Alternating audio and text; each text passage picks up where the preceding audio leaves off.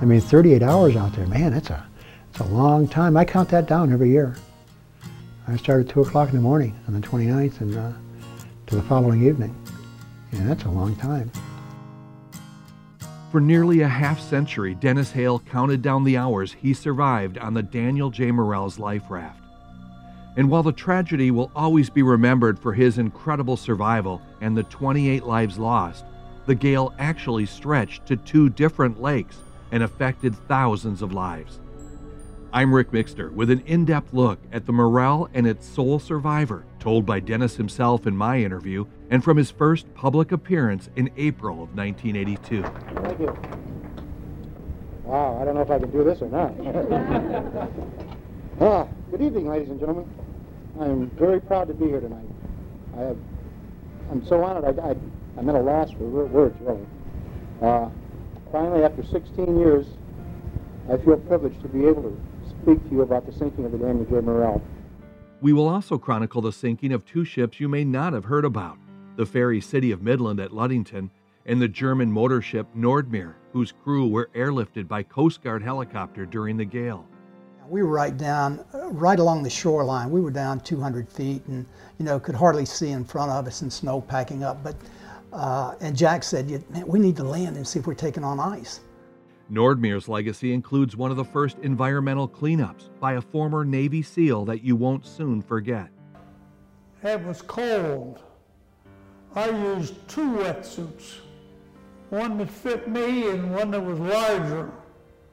And I wore them both, and I stayed, I didn't stay warm. I stayed cold, but however, I lived through it.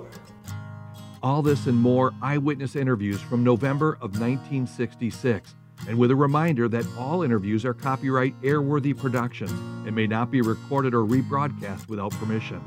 Thanks for joining me on Shipwreck Podcast dot com. It was a stormy night, November sixty-six, thirty-five foot waves crashing down on the deck. Torn like paper was the Daniel J. Morrell, twenty-nine man crew facing Huron's hell. Dennis Hale was born January twenty-third, nineteen forty, to a car mechanic and his wife Ruby, who had intense bleeding after Dennis was born at two a m I was born at home, and she hemorrhaged to death before they'd get her to the hospital. And, uh, Uh, my other siblings were at the house when it happened. You know, I had a sister and two brothers. And uh, she was gone just like that. Dennis Hale was a survivor literally from the day he was born, and the hardship of raising kids without a mother took its toll on the family. Well, I was shifted around from family to family. And um, I guess over the, you know, through the years of my youth, I, I kind of got an attitude. You know, especially with my cousin beating on me physically, mentally, and, and sexually, you know. Um, I got an attitude towards life, and uh, very incorrigible. Uh, kicked out of California when I was thirteen. You know, Grand Theft Auto, incorrigibility. Um, and, you know, time just uh, showed me a better way, I guess you'd say. But uh, I was a pretty shitty kid, without a doubt. And don't say shitty. Dennis found a better life after finding a church. After I became Catholic. You know, I became Catholic because I wanted to. And uh, went through the instructions and everything. And uh, I'm not a violent person. I'm very low-keyed, you know. Um, and, you know, I've always had a philosophy about, about getting angry and stuff. Um, I think it's very bad for your, your system and for your health, and it's just something I don't do. Dennis also fell in love and instantly had the family he so desperately sought out. I got married, and I had, the, the woman I married had two children, and um, put a lot of responsibility on me. Not that I was uh, always responsible, but I think that had a big deal, a big part of it too. His attempt at responsibility included finding a full-time job. He had watched the silver screen on how ship crews were like family. He had also heard the food aboard was amazing. My appetite, for one thing, you know, lack of work, uh, that was a bad time. And um, living in Ashtabula and, you know, hanging around the harbor and everything, I, I kind of got um, interested in the boats, you know, wondering what the, what it would be like, you know. And uh, once I sailed and, you know, I found out how much camaraderie there was. It was something I hadn't had with no family, you know. And uh, really enjoyed it, really enjoyed it. It was the spring of nineteen sixty-four, and Dennis had great timing. The steel industry was finally picking up, and Bethlehem Steel decided to take out two freighters they hadn't used in a while, the Daniel J. Morrell and the Edward Townsend. The near sister ships had been launched in nineteen oh six, Morrell at Bay City and the Townsend at Superior, Wisconsin. fifty-eight years old, the ships passed Coast Guard inspection but required some cleanup. We climbed aboard the ship and it was just covered with spiders and spider webs all over the place, and I hate those, I hate them. And uh, so we started hosing, hosing the ship down and getting it ready to sail. And uh, it was a lot harder work than I thought it was as a deckhand, you know. We had the tarps to haul out of the dunnage room and bring up on deck in the fall, and those tarps, man, they must weigh eight hundred pounds apiece, you know. And it'd take all of us to take them up those ladders and get them up on deck. And then you always had to go back down and get another one. Well, we only had eighteen hatches, but I mean, boy, that was work. And then in the spring, you had to put them away, take them back down in the dunnage room. Dennis sailed three seasons on the Morrell, mostly taking ore from Taconite Harbor, Minnesota to Buffalo, New York. And he said that one of his duties was to go below and mark any leaks found while they were underway. Uh, there was a problem with leaking rivets. A friend of mine, uh, Harvey Hayes, he's, uh, he lives in Erie, Uh, he was sent down into the uh, watertight compartments and uh, to check the hulls with another fella, and before winter layup that year. And he said, well, they took whole sections and they'd mark them with paint for replacing the rivets. And uh, of course, you might think that uh, with the rivets leaking like that, that, you know, why didn't it sink through the winter? Water was frozen and freeze around those those rivets, you know. You, it was it was safe. And um, that spring, you know, we got aboard and the work hadn't been done. And uh, I figured, well, you know, I don't know enough about this to criticize anybody, but it didn't really bother me. You know, with the way the, the ship works and bends and everything, you've got to have some wear there. I mean, you just have to. The Sulaks announced nineteen sixty-six was their first million-ton year in a decade. And in late November, the crew of the Morrell got some good news. They'd be home for Christmas. Those family reunions would be postponed when the company lost one of their ships to engine problems.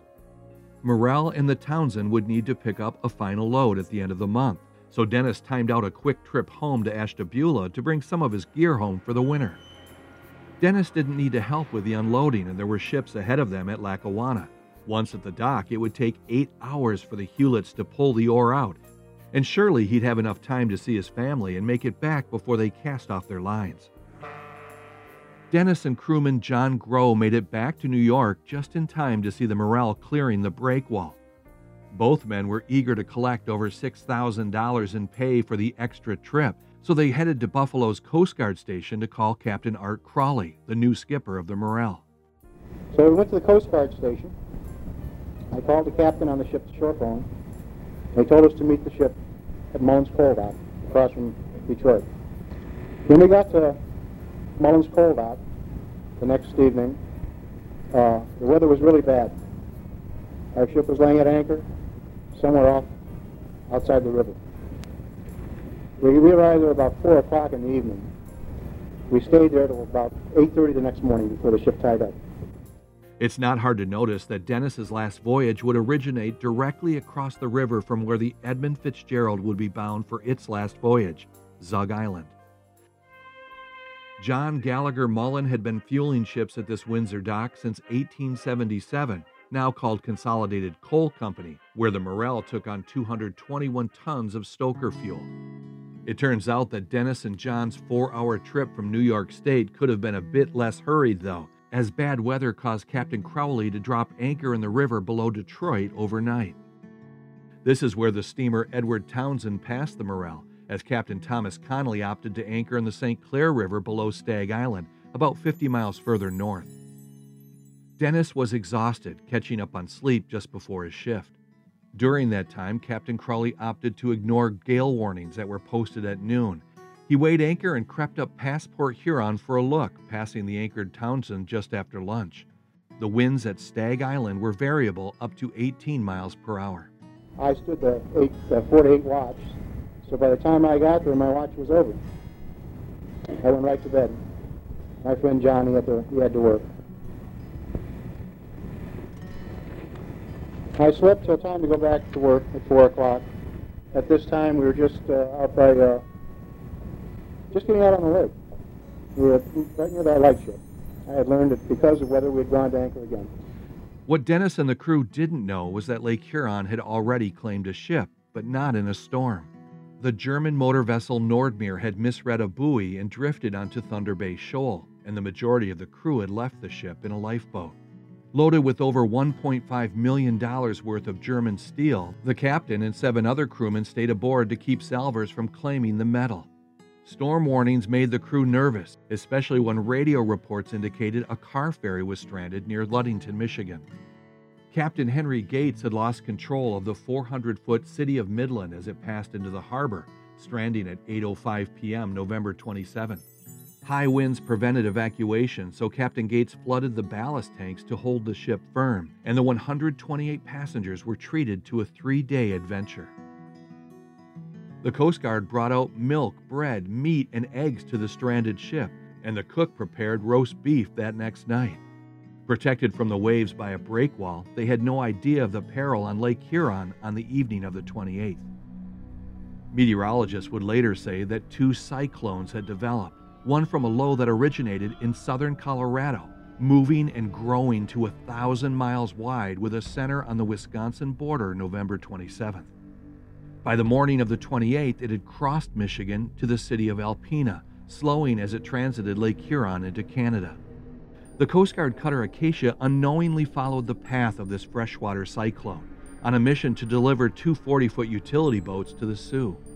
Captain Charles Millrat watched as those workboats were torn from their mounts in the storm, twenty-foot waves that prevented Acacia from returning to Harbor Beach.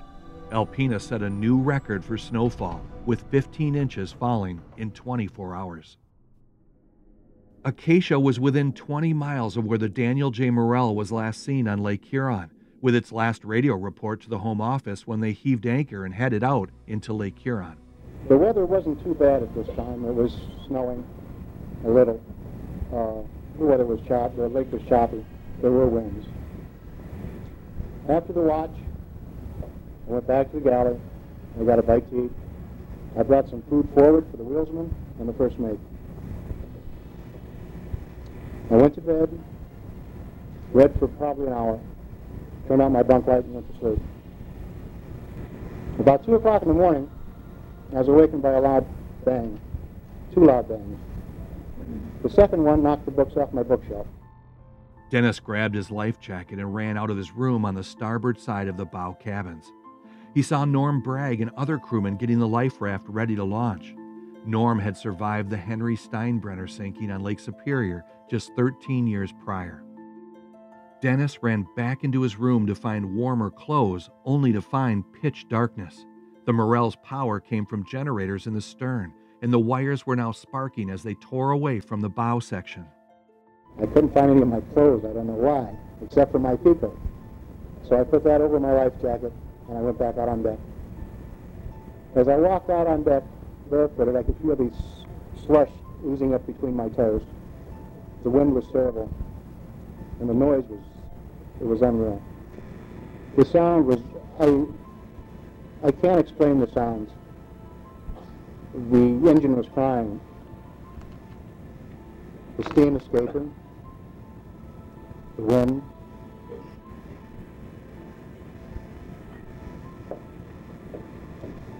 Just before uh, the ship tore in half, I looked towards the after end.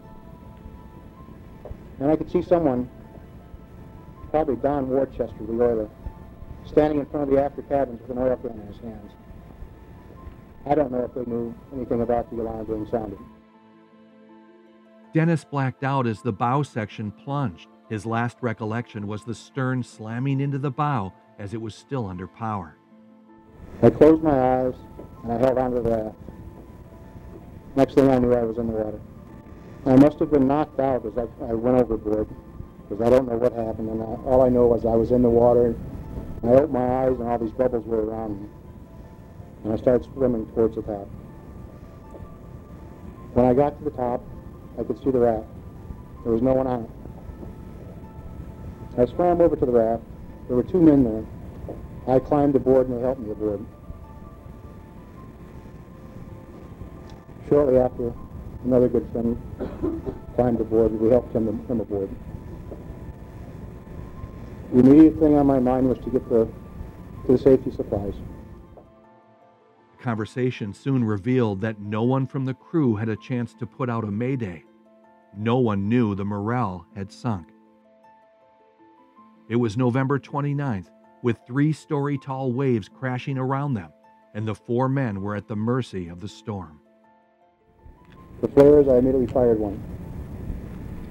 Uh, I also lit a handheld flare. We kind of huddled around it, trying to get warm. In five minutes, your fingers were numb on you. In twenty minutes, I had no feeling in my feet. I still remember being on the raft and digging this stuff out of the safety compartment. And uh, I was on my knees, and I reached up to close that, that hatch. And I kind of saw this glitter out of the corner of my eye, and I looked. And, and you know, the, the carbide light was still lit, lit on the back of the raft. And all I could see was this, this wall of water. And I could see the foam on the top being blown off. And I said, oh, my God, that's going to crash on us and kill us. So, you know, real quick, I closed the hatch and, and leaned forward, extended myself, rolled over to one side, anticipating this wave. But we went through them.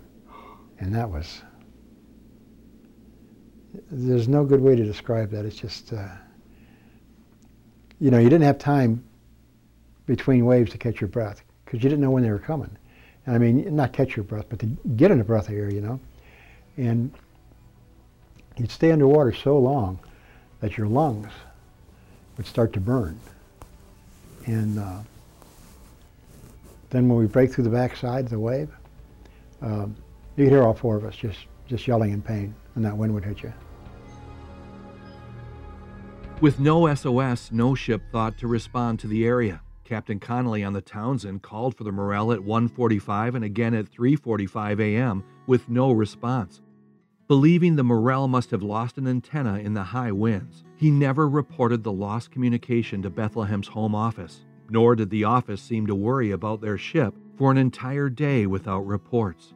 The Coast Guard did receive an early morning S O S from a hand-powered radio aboard Nordmere. Acacia and the cutter Mackinac were sent to help the eight stranded men. Traverse City's air station was the closest helicopter base, which could reach the Nordmere in just a half hour. The winds and snow prevented takeoff, and it looked like the same issue faced pilots one hundred seventy miles to the south at a brand new air station at Selfridge Air Force Base.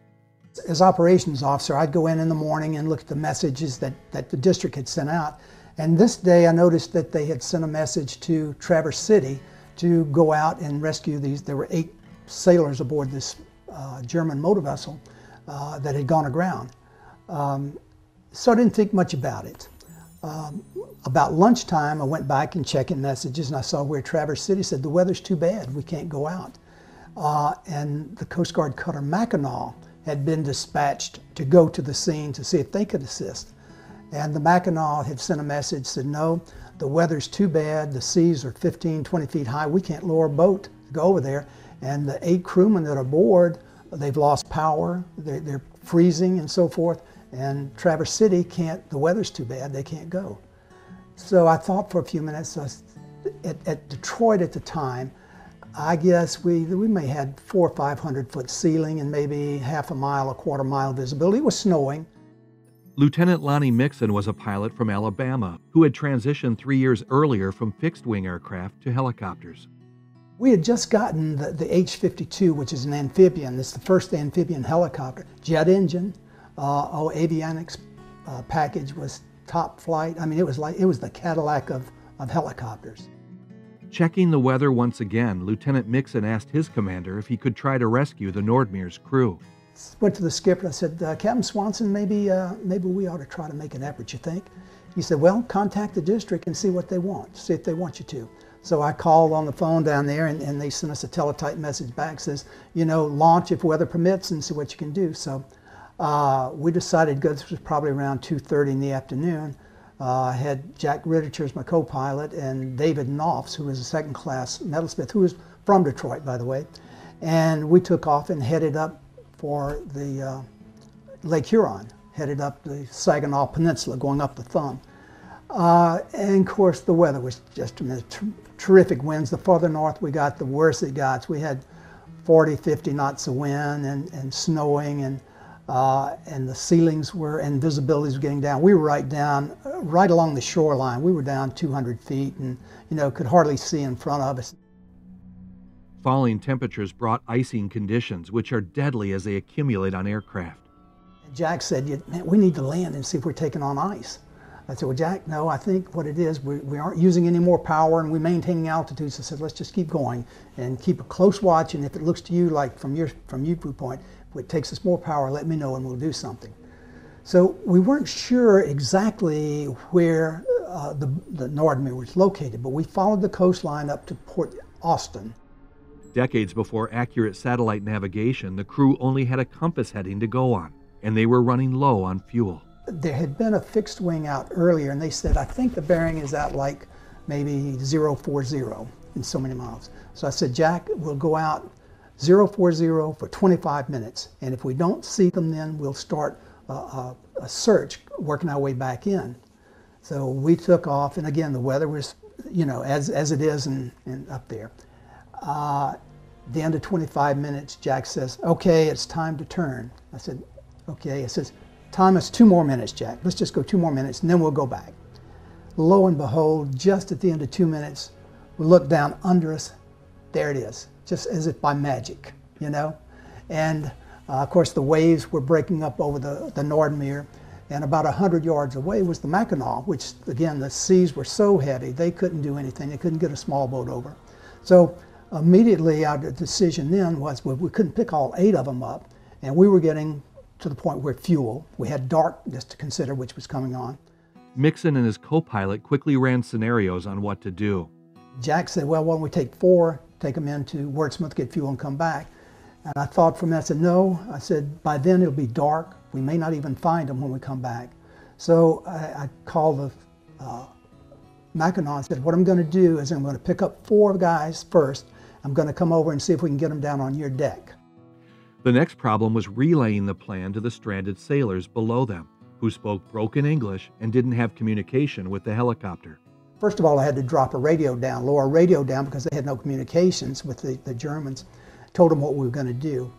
Picked up four, took them over to the Mackinac, lowered them down. Of course, that was the tough part, because the Mackinac deck was, you know, up and down. I do say that the guy on the deck did one hell of a job down there, getting that, handling that basket down there and getting them off. Um, and then we went back and got the other four and got them over there. The Sea Guard helicopter was now dangerously low on fuel, but there was an Air Force base just forty miles away. And now it was just getting dark and going into Wurtsmith for fuel.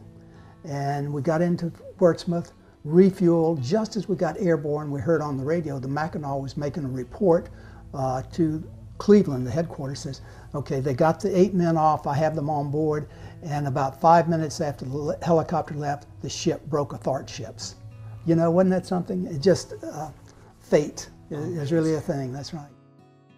The lieutenant was awarded the Distinguished Flying Cross for his flight, but he's quick to say his aviation machinist did most of the hard work.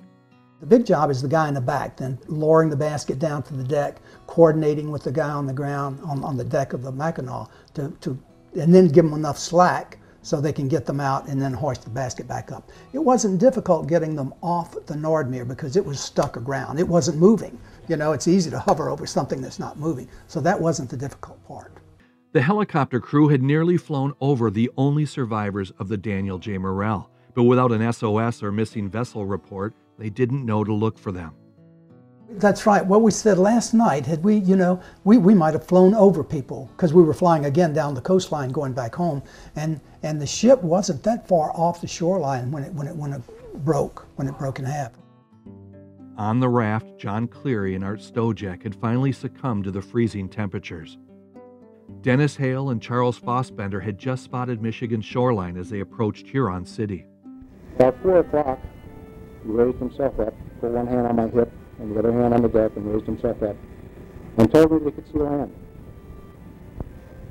And I said, fantastic, maybe somebody will find us. He says, I can't. I can't hold on much longer. My lungs are starting to fail. I says, well, cough that stuff out, please. I said, cough it out.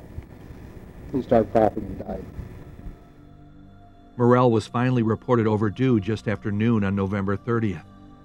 It was just about this time that the Harbor Beach Coast Guard pulled a sailor's body from Lake Huron wearing a Morrell life jacket. Dennis Hale had now spent two full nights and a day in thirty degree weather, wearing nothing but a life jacket, his underwear, and a pea coat. And I pray. Oh, did I pray. I pray for hours, and I looked to the sky and said, damn it, forget it, just leave me alone, let me die. And then I lay down and pray some more. By that evening, I noticed lights around me. There were buoys around me. There was a farmhouse. I could see the lights from the farmhouse. So I fired another flare. By this time, my flares were becoming very scarce. With no visible rescue ship, Dennis would fire flares from the storage compartment indiscriminately. Five would launch, but the gun broke in half and served a more vital purpose. The flare gun had broken on me, and I could still use it just by holding the two pieces, and loading it and holding the two pieces together and pulling the trigger. But uh, it had a long lanyard, long rope on it, and I used to take that rope and I'd, I'd stick it through the slats in the raft into the water, and then I'd suck the water off it for moisture. And I only had a little little area between uh, John Cleary and I, and uh, somehow in that small area I, I lost this flare gun, and uh, it was snowing really bad, and um, looked and looked for this this lanyard and just couldn't find it, and I noticed there was ice, an ice buildup on my collar, so um, I pulled my collar around, and you know, I got up on one elbow and pulled my collar around, and I started eating the ice. The moisture from the icicle barely hit his lips when a man appeared in front of him. Have you ever been someplace and you feel like somebody's staring at you, and you're looking around? That's that's how I felt, like somebody was staring at me, and I looked and there was this this strange-looking guy there, and uh, very strange. Uh, he, his face had a very calming effect on me, I think, and uh, his hair was uh, very white and uh, wavy, almost to the point of being curly, and uh, uh, his eyebrows were white and very bushy, uh, which was in contrast to his mustache. He had a white mustache, very neatly trimmed. Um, his skin was, uh, you know, skim milk. Uh, when I was growing up, it was had kind of had a blue tinge to it, you know, and his skin was like that, and his eyes were very, very deep set, very.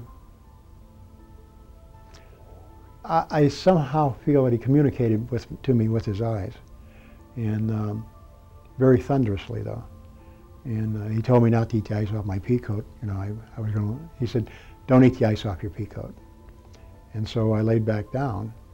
And I went to sleep, and I had the afterlife experience, and suddenly found myself back on the raft. And uh, I looked around for this guy, and I called him Doc, I guess because um, when I saw him the first time, he administered to me, and I just, you know, called him Doc. And I yelled for him, and uh, it didn't come. I looked for the lanyard. I was dry again, thirsty as I could be. And I looked for the lanyard and the flare gun. I, I couldn't find it. And I knew I didn't throw it overboard. And uh, yelled for him and yelled for him and waited and waited, and uh, he never reappeared. And uh, so I figured, well, I gotta have something to drink. I'm gonna start eating that ice again. And when I did that again, he reappeared, and, and this time he shook a finger at me. And while he was doing that, I said to myself, you gotta remember all this because nobody's gonna believe it anyhow if you make it. And he said, I told you not to eat the ice off your pea coat. You're gonna lower your body temperature and you're gonna die. Dennis thought he had seen several rescue choppers, and he screamed at every one of them. For two days, they turned out to be seagulls that simply flew away. You go through what's called a loss of faith syndrome, or you don't care whether you live or die. And uh, I don't know what, what kept me alive, because I, I didn't really want to be alive. I wanted my pain over, you know, the physical and mental pain. And uh, so when I wake up, I'd really be upset, really be angry that, you know, I hadn't died. Dennis had vivid dreams as he lapsed in and out of consciousness. At one time, he dreamt he was in Escanaba with his crew. Another time, a man showed him pictures from his life, sharing stories from his past without ever saying a word. One thing I'll never forget is when I got to the top of this, uh, this cloud and I was on this uh, green field, uh, there was a man ahead of me uh, that, that called me, beckoned to me. And I went over and he took my hands, and, and it seemed like it only took a second or two for my whole life to go between, you know, before me. And there were different areas where he stopped and he talked to me. And um, uh, he'd tell me things about my life. And uh, I don't know what he said. And when I start going to shrink this this month, we're going to try and pursue that a little bit. And um, then he told me I could cross over, but um, and I was greeted by family members. But um, the one thing he said to me uh, that I'll never forget is, "Let us see what you've learned." And I guess from that, I, I kind of feel that life is really a growing experience, you know. Dennis prayed to go to sleep and never wake up. And when he finally did come to, his original prayer had been answered. Traverse City Helicopter thirteen ninety-five was hovering above him. My survival, you know, I, I, I question it somehow, sometimes. I think that maybe um, the manner in which I was dressed. You know, watching the other guys, um, their clothing froze first and kind of encapsulated them in, in, in ice, you know. And I'm sure that plummeted their body temperatures. And uh, with me not having any clothes on, and then uh, I think that was beneficial. And uh, then uh, when I put that life jacket on, uh, that was right next to my skin, and it was the, the plastic with uh, kapok inside of it. And I think that, that plastic and the kapok kind of insulated my heart and lungs along with that pea coat. The chopper airlifted Dennis to Harbor Beach General Hospital, where he told a police officer to call his wife. Doctors worked to revive him, but a priest was also called in to administer last rites. Dennis said his checkered past led to several sessions of confession. Well, that night, after they brought me in, uh, being Catholic, the priest came in and gave me last rites of the church and everything, you know, which, which kind of shook me up. And I was so happy about what I had seen and what had happened to me, I, I had to share it with him. I mean, the excitement in me was just. And after I told him, he said to me, he says, "Oh, Dennis," he says, "I don't think I'd talk about that." And I, I really felt crushed. And uh, so I didn't. And, you know, over the years, um, that was probably some of the best advice he could have given me. Father McNamara would later tell Len Dufresne that someone from the media tried to take advantage of his access to the sole survivor. You know what one outfit tried to do? They tried to plant, the, the priest from here went over to see him, and they tried to plant a tape recorder on him. You never heard about that? And, uh, but they didn't get away with it. They uh, somehow or other, he must have reached in his pocket and found it or something. See, they wouldn't let anybody in to see him. The priest didn't know about it? Well, he must have found out uh, that he must have reached in his pocket or something and found it, but they didn't want to, they wouldn't let anybody in to see him for I don't know how many hours that he was in there. How'd you hear that story? Was that in the paper, or did you talk to the priest? Or? Oh yeah, I knew the priest, yeah, Father McNamara. He's deceased now, but he was uh, he uh, he went over to see uh, Dennis Hale. Dennis admits it was the headlines that he read about the disaster that cemented his decision not to talk about the sinking. Well, I was in Harbor Beach Community Hospital, and uh, probably one of the first articles I read, I think it was from the Detroit Free Press or News or whatever it was, and it said, to, "Macabre tale of survival on the Great Lakes. Man survives huddled beneath the bodies of his frozen shipmates." And I just really, I really felt slammed about that, you know. I, it wasn't true. And uh, I kind of went into seclu seclusion after that. Uh, um, never talked about it. I, it was twenty-three years before I could even talk about it. And I just got to the point where, uh, you know, by not saying anything, I was more or less admitting it was true. And uh, So, you know, I start talking about it. In appreciation of his being invited here this evening, he has volunteered to, for the first time since his near fatal nineteen sixty-six shipwreck experience, relate his personal version of the horrible events to the sinking of the Daniel J. Morrell and his ultimate rescue. On April third, nineteen eighty-two, Dennis spoke publicly about his survival to a fledgling Great Lakes Shipwreck Historical Society. Invited by the group to simply be at a showing of Larry Copeland's film of the shipwreck, Dennis agreed to tell the group about his survival. When the helicopter landed and came over to me, I told them I had a couple busted ribs on the left side of my chest. I had been let down in this hole, and my armpit was laying over a bar that connects both sides of the raft, and it was very sore. The same thing was true just above the knee. I still carry an indentation and a scar from it. I think it's kind of a tribute to the men that sailed with me, which is what, you know, I really wanted. And um, it's therapy for me. Um, and when I talk about it, I talk from my heart. And uh, I think people can see that. And uh, because when I talk, I, I don't care if it's to thirty-five people or uh, fifteen hundred. Uh, you could hear a pinball. It's so quiet. It's so quiet. And so you can feel the tension in the air when I talk. And I uh, occasionally have to crack a joke or try and lighten them up somehow, you know, because I do have questions and answers afterwards. And if they're all uptight, they don't answer. They just want to hear. And uh, so I do try and crack a joke, yeah. And that kind of loosens them up a little bit, lets them feel like I am human.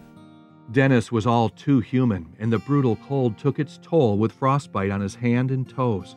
I've had ten surgeries on my left foot, and you know, it gives, it's not giving me too many problems now. Uh, but uh, every day something, you know, and for a long time, you know, I could be walking down the street and I'd see a profile or the back of somebody's head, and it would, would remind me of somebody on the Morrell, and I'd, I'd make a conscious effort to see their face. Uh, I thought that was kind of kind of strange. On January sixth, a Navy sub-hunting airplane from Naval Station Groh Seal found a target off Michigan's Thumb. Divers confirmed it was the stern section of the Morrell. No crewmen were located in their survey, but a large piece of the wreck was brought to the surface. Experts believe the vessel was built of a brittle steel in nineteen oh six that broke in the cold November gale. The bow section was located five miles away by divers Larry Copeland and David Trotter in May of nineteen seventy-nine. Um, I was even offered a trip to, in a sub to go down and see it, and I just, I saw all of that I wanted, you know. And I've been enticed into diving, which I refused to do. Uh, the last time I dove uh, was when the Morrell went down, and I didn't like going down then, you know. So I mean, uh, I, you know, I just, uh, I talk about it. Uh, there isn't a day that goes by I don't think about it. Dennis's visions on the raft stayed with him for his entire life, a guiding force that initially kept him from freezing to death, but also told him how to live his life. I believe in angels, guardian angels, spirits. I believe in that stuff. Uh, with what I went through, I guess I'd be foolish not to. And, um, oh yeah, somebody's with me all the time. I hope they're showing me the right way to do things. As with any major news event, there are many side notes. Harbor Beach still talks about the rescue and about how their doctor saved the sole survivor. Historian Pick Dufresne filmed the helicopters as they brought in debris and bodies, and he said the commotion affected the whole town. We had people from Cleveland here and all over, a lot of... Uh, some of the people weren't too happy because they were tying up all the telephones, and back then there weren't that many public telephones, you know, and that, but... Uh, The, it was, uh, it, town was abuzz, yeah. Lieutenant Lonnie Mixon flew several missions looking for Morrell's crew.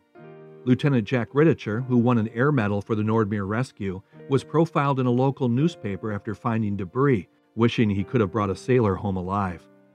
That next year, the Air Force started looking for qualified chopper pilots. It was about the middle of uh, sixty-seven. We got an ALDIS, which uh, is a uh, thing that comes out from the commandant, says, okay, we're going to have an exchange program with the Air Force, uh, and we're going to select three pilot, Coast Guard pilots to go exchange duty, uh, and you have to be, you know, certain rank, uh, qualified and so forth, uh, and it'll be a year's tour in Vietnam, flying rescue with the Jolly Greens. Uh, so immediately I, I decided that I, I needed to do that. I wanted to do that. Um, about a week later, Jack walks up to me and he says, Lonnie, says, I decided I was going to volunteer too. So we both had volunteered then for that program. On June ninth, nineteen sixty-eight, Jack Rittacher took off with his crew to rescue a downed Marine pilot near the Laos border. Jack's mission was on a Sunday morning. I had had the duty the night before and had been out. Uh, at first light, I picked up two Army pilots. Uh, got back to the base at Da Nang, probably around seven thirty, eight o'clock. Jack and Dick Dean, a guy who I had known when I was in high school, were walking out, and they actually got in the helicopter that I was in. They what they call hot refueled it. Um, I got out of the helicopter, me and my crew. Jack and his crew got in. I went in, did the paperwork, went back up to the hooch. About thirty minutes later, got a call from the duty officer saying Jack's plane just got shot down. He was killed. Lieutenant Jack Rittacher was the first Coast Guardsman killed in the war and the only Coast Guard M I A until the airplane was relocated in two thousand three. His remains were brought home and buried at Arlington National Cemetery.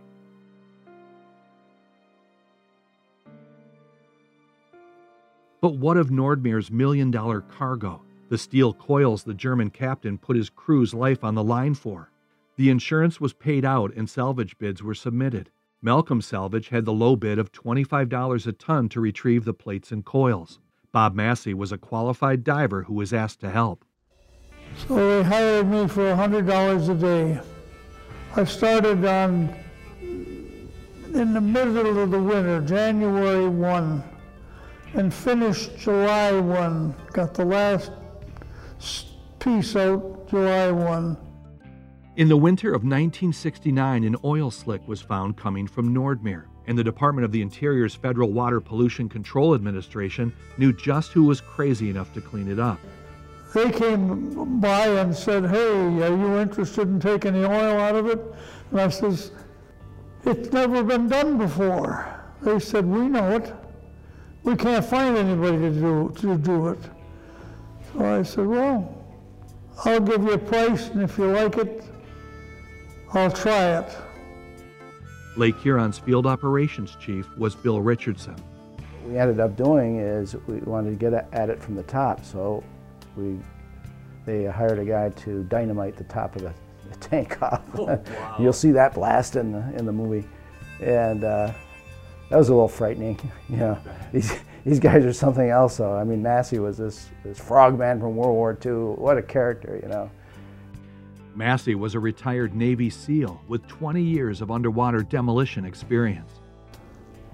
They knew the thing had more than forty thousand gallons on it, but yet we couldn't find it. So we finally decided, well, maybe we'll take the tops off. So we took the top off, the manhole off the top of the tank, and sure enough, there was oil, and it was deep. So they made a contract with me for forty thousand gallons, and I got forty thousand gallons in the first twenty-four hours. So I stopped. And they said, no, keep going, keep going. I said, no, we got a deal for forty thousand gallons of oil, and I got the forty thousand. Now what do you want to do? Well, we want you to keep keep pumping. I said, well, how are we going to solve this money situation? They said, we'll get some more, we'll get some more. So I said, well, I'll wait. Massey had extensive explosives training during World War Two in Korea, but his crew had a lot to learn. We, we ordered up this one guy with explosives to take down and to, to blow this one compartment. Put it in the bottom tank on, on inner tubes and take it up against the ceiling. So he finally says he's coming up on the radio. We see him go by the manhole that we're looking into. And guess what he's dragging? All the explosives had hooked onto his regulator, and of course they were not they were not in a fail-safe situation. So anyway, he came up and we took him off and sent him back down with him in his hand this time. The race was on to get the oil out, and Lake Huron was slowly freezing over. It was cold. I used two wetsuits, one that fit me and one that was larger. And I wore them both, and I didn't stay warm. I stayed cold, but however, I lived through it. I was after the money, covered with oil. Nordmere's oil was stored in two of the eight ballast tanks aboard the Massey D. Bill Richardson wasn't a diver, but he still wanted to see what the operation looked like beneath the waves. Well, I'd never put tanks on uh, before, but uh, you know, I had a lot of confidence in these guys, and I said, "Let me. I want to go down and see where that tank is, or that opening, at least the manhole." I didn't want to get in. These guys are diving in into the fuel tank to place the hose, you know. And I didn't want to do that, so, I, but I wanted to go down and see it. You know, I want to say, I saw this in operation, and I could, you know, they, they're not pulling our leg or anything, you know, just, you know, conscientious, conscientious federal employee, you know, and also stupid. So they showed me how to use the stuff, and I practiced around in the uh, front of the bow of the ship. I could swim around, you know, you could, it was clear as day and underwater, and I'm a good swimmer to start with. Bill was amused by the salvage crew, who taught him how to throw knives competitively. Sometimes they bent the law when it suited them. I, I don't know where we were, but anyway, they told me how to get there in the middle of the woods, and I picked them up, and we're driving back to Alpena, and uh, in a government vehicle, and government plates. I'm driving along, and I hear this, pow, pow, pow. This guy's got the back window open with a revolver shooting a deer. It was a wild bunch, but it was fun. I never had so much fun in my life on a, on a government job. Richardson flew from the newly renamed Jack Rittacher hangar at Air Station Detroit for his final inspection. State Representative Joseph Swallow accompanied the team, who were lowered to the wreck in a life basket that rescued the German crew. It was a great feeling of, even though we were going down in the basket, it was a great feeling of triumph that uh, it was, everything was being raised up by getting the oil off it. So, so it was a great day, and uh, and otherwise it would have been quite a quite a disaster out there. I think uh, environmental environmental problem. Nordmere would serve as a warning to other ships for decades, but even a four-story ship can't stop Mother Nature. The waves came up on. During the storms, and every wave put a layer of ice on it, especially on where it was bare metal, because it jumped. It's it the bare metal attracted it, I guess, or something, whatever. And pretty soon you got thousands and thousands and thousands of tons of ice on it. And what happens? Parts of the ship ripped and dropped into, dropped into the lake. Nordmere vanished beneath the waves around two thousand four, and so did much of its folklore. The Edward Townsend was deemed unseaworthy after its trip in November of nineteen sixty-six. It sank on its way to a scrapyard in Spain, in the deep Atlantic, October seventh, nineteen sixty-eight. The waves which gathered them together now had parted sisters fair. Townsend too had her back broken, dragged down dead to get repair. But she would see another morning, she would see another dawn, and ride the waves above her sister in the depths where she had gone. Sisters of the storm, they're sailing, sisters of the storm, they were moving on proud ships of burden through the storms and lakes when clear. Morrell's memory was kept alive thanks to its sole survivor, who talked about his own mortality just ten years before a fatal bout with cancer. I'm not afraid of death. You know, I, I, there's no point in that. It's something that's, we're all going to have to face at some point. Um, I just don't think it's it's my time yet. You know, I'll be sixty-four tomorrow, and I feel really good. And um, I just don't, I think I've got more to do. I'm not sure what, but I I just feel I have more to do. And as long as I have good health, I'll do it. Dennis sued Bethlehem Steel within a week of being saved. His original claim was for one hundred fifty thousand dollars. It took four years for the crew to see any settlement, nearly three million dollars in December of nineteen seventy. Every November, Dennis thought back to his ordeal on the raft. I have to question it all. Yeah. It's so bizarre. I mean, thirty-eight hours out there, man, that's a, that's a long time. I count that down every year. I started at two o'clock in the morning on the twenty-ninth and uh, till the following evening. And that's a long time. You know, for a long time after the shipwreck, I was going to church five nights a week. Any church. I mean, I was in Church of the Nazarene, uh, Pentecostal, uh, Baptist, uh, Catholic, uh, anything. And I'd go to these churches and they say, well, you know, God has a job for you. God has a job for you.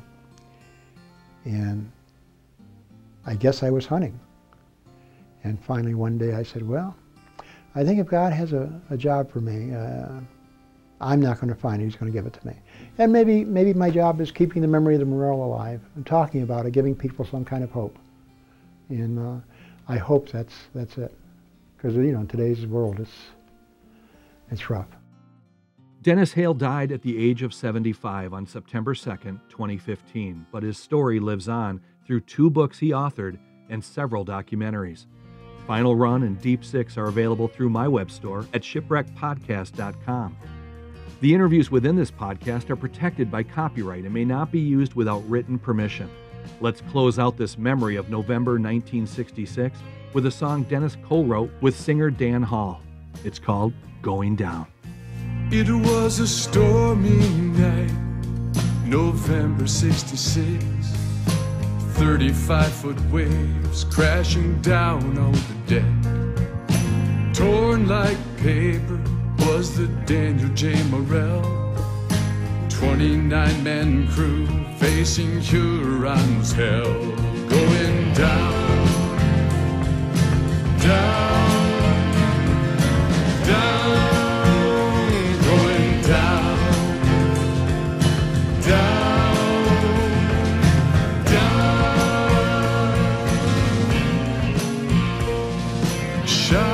Sleep in the middle of the night, sound of the alarm, something wasn't right. Jumped from my bunk with the life vest in my hand, sparks flying, grown men crying miles from the land. Going down, down.